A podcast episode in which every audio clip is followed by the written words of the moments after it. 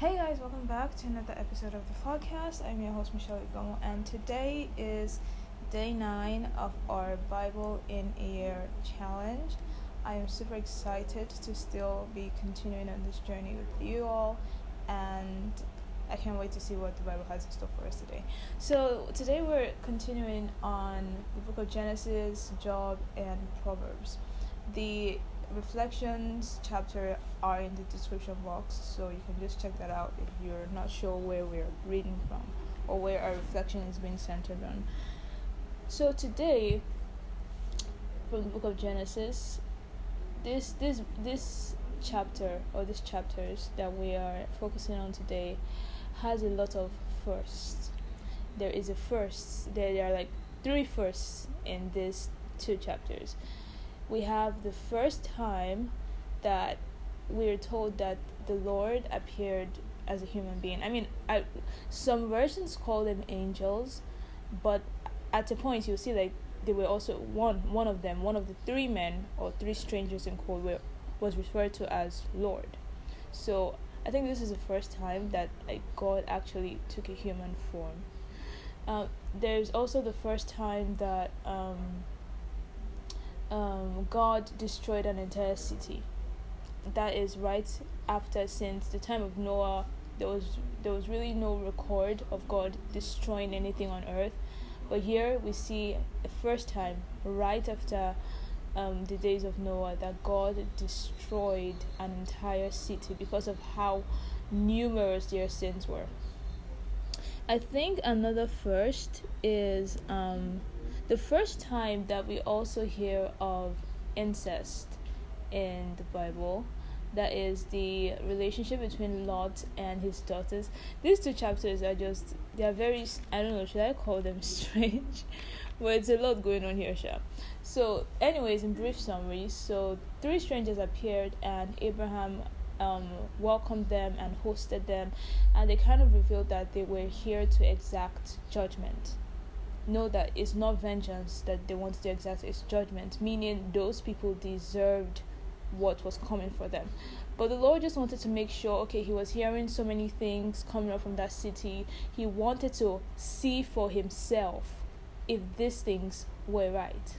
And we are told that Abraham, oh, okay, okay, there's also another verse. This is also the first time that we see an intercession, somebody interceding and pleading for the sake of other people.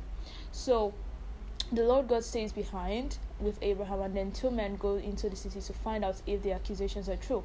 Apparently, they didn't have to wait that long because right after, before the next day, men of the city are coming to um, know them. Some versions use no, I think, just to make it all seem modest. My version, the Good News Bible, says it all. These men wanted to have sex with them, wanted to sleep with them.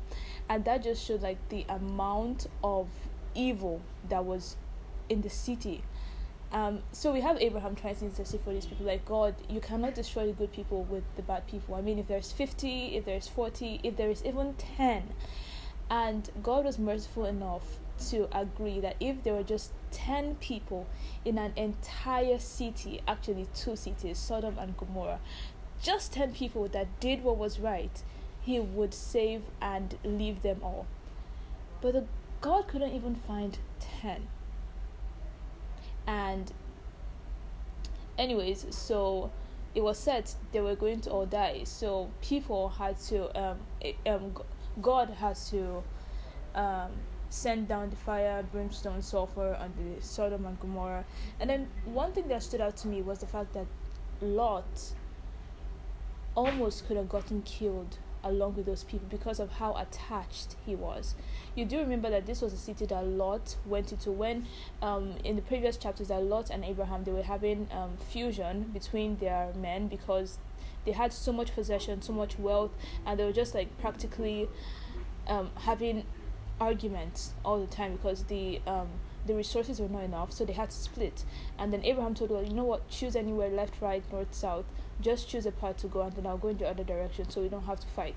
So this was a city that Lot went to with all his possession, all his wealth, all his men, and now he was being told to run away from the city as fast as he could, like speed of light. But the Bible made sure to note that Lot was a bit hesitant, to the extent that the angels, the two men that went into the city, had to drag him, his daughters, and his wife out of the city.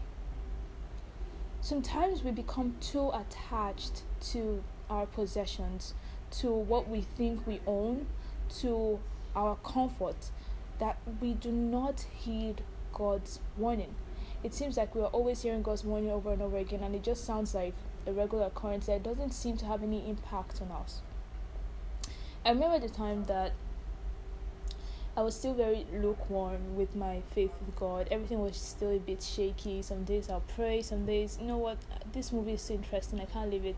I'll skip the prayer, God understands. Some days I will do things my way and block out the voice of the Holy Spirit anytime I do something wrong. God understands, right? it wasn't until I started experiencing the effect of my actions on my life. And it wasn't so much as, okay, God sent down fire to burn up Michelle's house. it was more of an internal consequence, which is actually far, far, far more worse than a physical one. I lost my peace of mind. I lost meaningful relationships. I lost I lost my character, I lost myself. I found out that I was I was just barely existing. Like the essence of my being was gone because of my stubbornness, and I knew that I had to go back. God is merciful enough to still give us so many more chances. We still have so many more um, opportunities to turn back and heed His warning. But a time will come when there will be no more time A time will come essentially when those opportunities would never be available to you again. And trust me when I say you do not want to wait for that time to start having regrets. So this is an um, invitation to all. Heed God's warning because He is warning you out of love. He is warning you so you don't end up in a place where He has prepared for demons and evil people. He died for you to save you from that, and for that sacrifice to be a waste for you is just sad. And God doesn't want that, so hear His warning, trust Him, and turn away. Run away from the company of evil people. I think that is one major theme of this chapter. Like, we are so engulfed. I mean, if you look around, sometimes it might sound judgmental, but really it's not judgmental. It's not about sounding judgmental. It's about speaking facts. There's literally evil everywhere. Like things immoral are becoming normalized. Things that you would barely hear of like five, ten years ago are becoming the daily news, daily occurrences everyone has their mind all blocked out and tuned out. Everyone is selfish. Everyone is out to get things for themselves. Everyone is about pursuing their personal goals, regardless of who it affects. And sometimes, when we surround ourselves with these things, they tend to corrupt us. The Bible was not wrong when it said, "Bad company corrupts good." I think is it good manners or good heart or good people, but bad company corrupts good it is a fact. So, I mean, you might want to look around again and see the kind of company you're keeping because the information you take in through social media, the kind of friends you have, um, definitely all affects your living and how well you live your life, how your work with God is going to be. It it's they're all factors. And another thing that also stuck out to me was the actions of Lot's children. So we see where after Lot ran away from Sodom and Gomorrah, they ran into a cave, and the dresses were quite skeptical that nobody was going to marry them. I mean, even the people that wanted to marry them in Sodom and Gomorrah, when Lot wanted to save them and take them out of the city, they thought he was jesting, so they didn't believe him. So I'm pretty sure they died with everybody there. So the daughters pretty much made their father drunk, slept with him, had children, and we're told that those children became the ancestors of the Moabites and the Ammonites. Later in the story, we would see that these two main groups of people, the Moabites and the Ammonites, were strong enemies of the Israelites. They were always at war, always fighting. Necessarily, I noticed that the Bible really doesn't tell us, okay, he did this, this is wrong, this is a sin. The Bible did not tell us that the daughters going into Lot was a sin, incest. The Bible did not state that the men wanting to sleep with the angels, the strangers, um, what do they call it, um, homosexuality. I can't believe I forgot that word. oh my days the um, men of the city wanted to go into the angels and the strangers homosexuality was a sin. The bible did not state that even lot um, advising that he was going to bring his children out for these men to sleep with them instead was a sin. But the bible does show us the effects of those actions and the consequences. There is no sugarcoating this. I feel like regardless of how stubborn we we become, regardless of how hardened our hearts become, we always, deep down, we always know what is right and what is wrong. God said, I will not give you, unlike the old covenant, I will not write my laws on the stone. I will write my laws in your heart. So deep down, you know exactly what you're doing. That's one of the reasons why ignorance is not going to be an excuse at the end of time. There is not going to be room for that because there are numerous opportunities, numerous chances for you to know what exactly you're doing. So I'm not going to sound judgmental. I'm not going to be um, sitting on my high horse and point out this is a sin, this is a, no. That's not what I'm going to do. I'm going to show you the effects of those sins. That is exactly what the Bible does it guides our paths, it lights the way and clears every darkness that's in it, blocking us from seeing the truth. And you can see for yourself the effects of those consequent the effects of those actions. Lot's wife was stubborn. She turned back when she they were definitely told not to turn back. We saw what happened to her. We now we see the um the effects of Lot's daughters sleeping with Lot, creating an entire nation of enemies of the children of God. We also see the effects of the actions of the men of the city and their evil ways and their wickedness. You may argue all you want. I do hear so many arguments concerning this that um, the sin of those men was necessarily not sexual homosexualism, da da da da da. It was all that da da. da. I mean, you hear what you want to hear. Those who have ears, let them hear. Those who have eyes, let them see. You know, so I hope that just helps us in the right direction. Anyways, in the next book, Job, we see a conversation between the second friend of Job, Bildad, and Job himself. And it's like a repetition of the conversation with the first friend, where they're just trying to tell Job, you know what, you're not perfect you're not perfect. Accept that because God is good and there is no way that God, a just God, can punish good people. Just like you hear Abraham say to God, like, You're a just God, how can you punish good people with bad people? And for me, this is just a pointer to how we think. We try to make an explanation for everything happening in the world. Like, there has to be a reason why God allows good people to suffer. There just has to be a reason because we cannot accept for the life of us that God will actually punish good people. God will actually allow bad things to happen to good people. The just God, the peaceful God, the merciful God will actually allow good people to suffer. Fun fact is that I have actually read the entire book of Job before.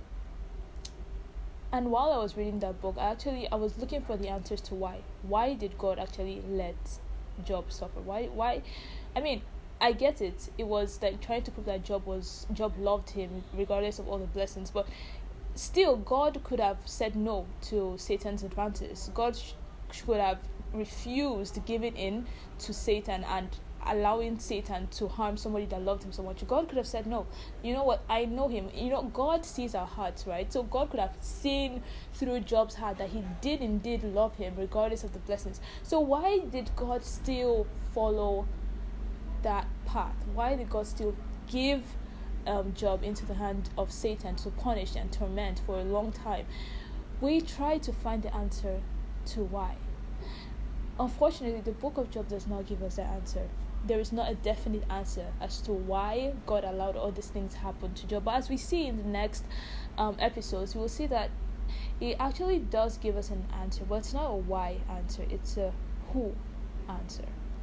And um, hopefully, if you're patient enough to continue walking this path with me, we're going to be finding those answers. And it just goes as far as to say that um, this part of the web just came to my mind where it says that God's thoughts are not our thoughts, God's ways are not our ways. We can never understand, never in a billion years, the actions of God and why He allows things to happen. So it's pretty much a waste of time to try to find these answers as much as we want them. It's it, it's a waste of time. All we can do is just hope and trust that God's love and mercy will shield us and protect us from those dangers when the time comes, just like He shielded and protected Abraham and Lot. It's hard. Some things happen to us and we're just confused and lost. Like, what exactly am I supposed to do now? But I mean, it is what it is. So, anyways, um, that is all I have for today. Thank you for listening this far. As we continue to dive into this Bible, um, don't don't make the mistake of thinking everything's going to be easier. There are still a lot of confusions and question marks and um, things that might not be cleared out completely. But don't that let don't let that not discourage you. That doesn't mean that there's not a lot that you can gain and you can learn. So that's pretty much like the whole importance and essence of this Bible study to learn more. If you read this parts of the cha- uh, of the books that we've read before over again, you might actually find things that you've missed out on. So that's how the Bible is. Anyways, I will see you guys tomorrow, same time, same place. Don't forget to share, leave a review, and most importantly, subscribe so you don't end up missing any episodes. I have still been receiving you guys' reflections. I did not believe that I'll be getting this amount of um, cooperation or this amount of involvement from you guys, but it has been extremely um, rewarding because then I know okay I'm not on this journey alone. Thank you, but thank you, thank you guys for listening this far, and I will see you all tomorrow. Stay blessed and have an amazing day.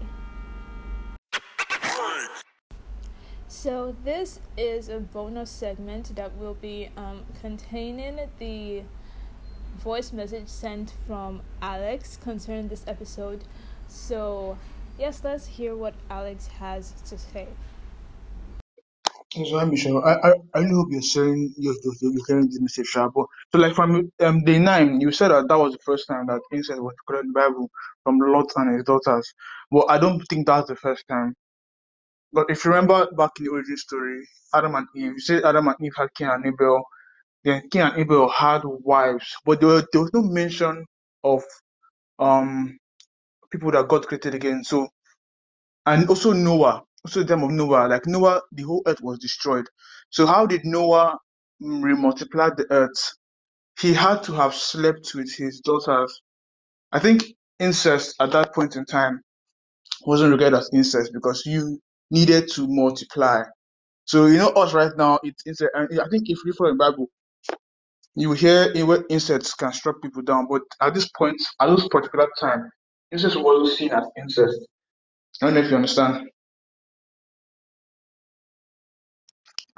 And so, like, if you think about it, like, you know, if we go and read all those Adam and Eve, you know, Cain and Abel were this, Cain, um, Adam and Eve, um, Adam lived to now just for something years, he had other children.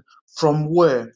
If there was no record, or God did not say that he created other people from Adam, like was Adam and Eve, how did other children come from? It couldn't have been from his wife. It couldn't have been like also okay. Even you say they're all from his wife, Cain and Abel. Who did they get married to? They have to get married to their blood siblings, to their in sisters, for them to be able to have wives. Since God create, and also Adam. Um, you know, sorry, also Noah's time.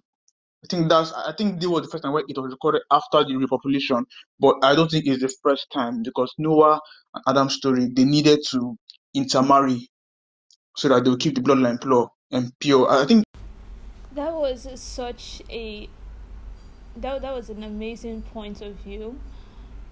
But like while I was saying that, I think I was very specific. Um, that that was the first time that like it was recorded that somebody or people that were related directly related actually like had that kind of relationship and slept together in the time of adam and eve i mean it's still up for debate there, there's a lot of arguments surrounding that if they um, um, had to inter interrelate if they if they had to i'm trying so hard to avoid saying that word i don't even know it's embarrassing but if they had to interrelate to um, procreate um, okay that rhymes okay okay.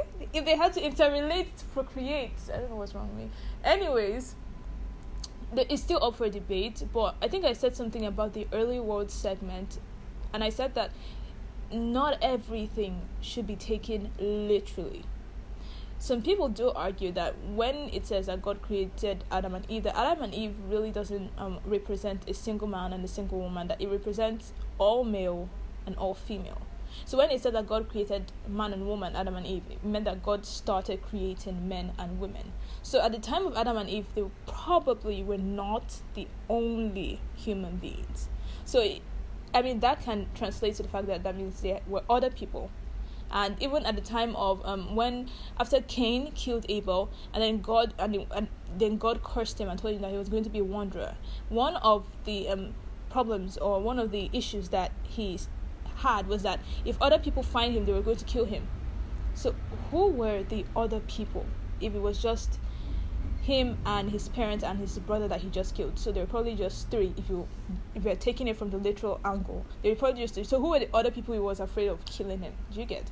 So some people do argue and they actually have a point that Adam and Eve were not the only human beings at that time. So that can mean that that means they didn't really have to sleep with each other as siblings or as father and um, children, but there were other people. So that's one thing. Another thing is that probably they did sleep together. Probably um, incest was not a major crime at that time because I mean that was the only way that they had to procreate. I mean, it had to start from somewhere, right? But it wasn't recorded. I mean, we can as well assume that, um, okay, um, Noah, um, sorry, Adam um slept with his children or their children slept together, but personally, I can't say for sure because I wasn't there at that time but it wasn't recorded as an act you know?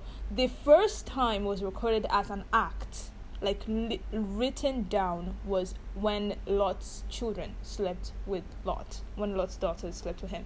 And that that was like that was why i was very um specific when i said that. Um also noah and his sons and his children were not the only ones in the ark. It was Noah, his wife, his children, his sons, and his son's wife. So necessarily, Noah didn't have to sleep with his children or anybody. They they came in with their wives. So I think that was. But I mean, we're we're still going to come to the point of incest at the end because it was just Noah and his children, and now they had to fill the whole earth. So I mean, something had to give way for something. But I think at that point it wasn't really major problem about incest being a crime or a sin against God because that was like the only way they had to procreate. But like when it wasn't an issue anymore, when there were like enough people, that direct um, relationship with your siblings wasn't necessary. I think that was when it actually became like a sin and a major issue. But thank you so much for your reflection. Like this is a whole new angle, and I am uh, so grateful that you um, voiced out your input.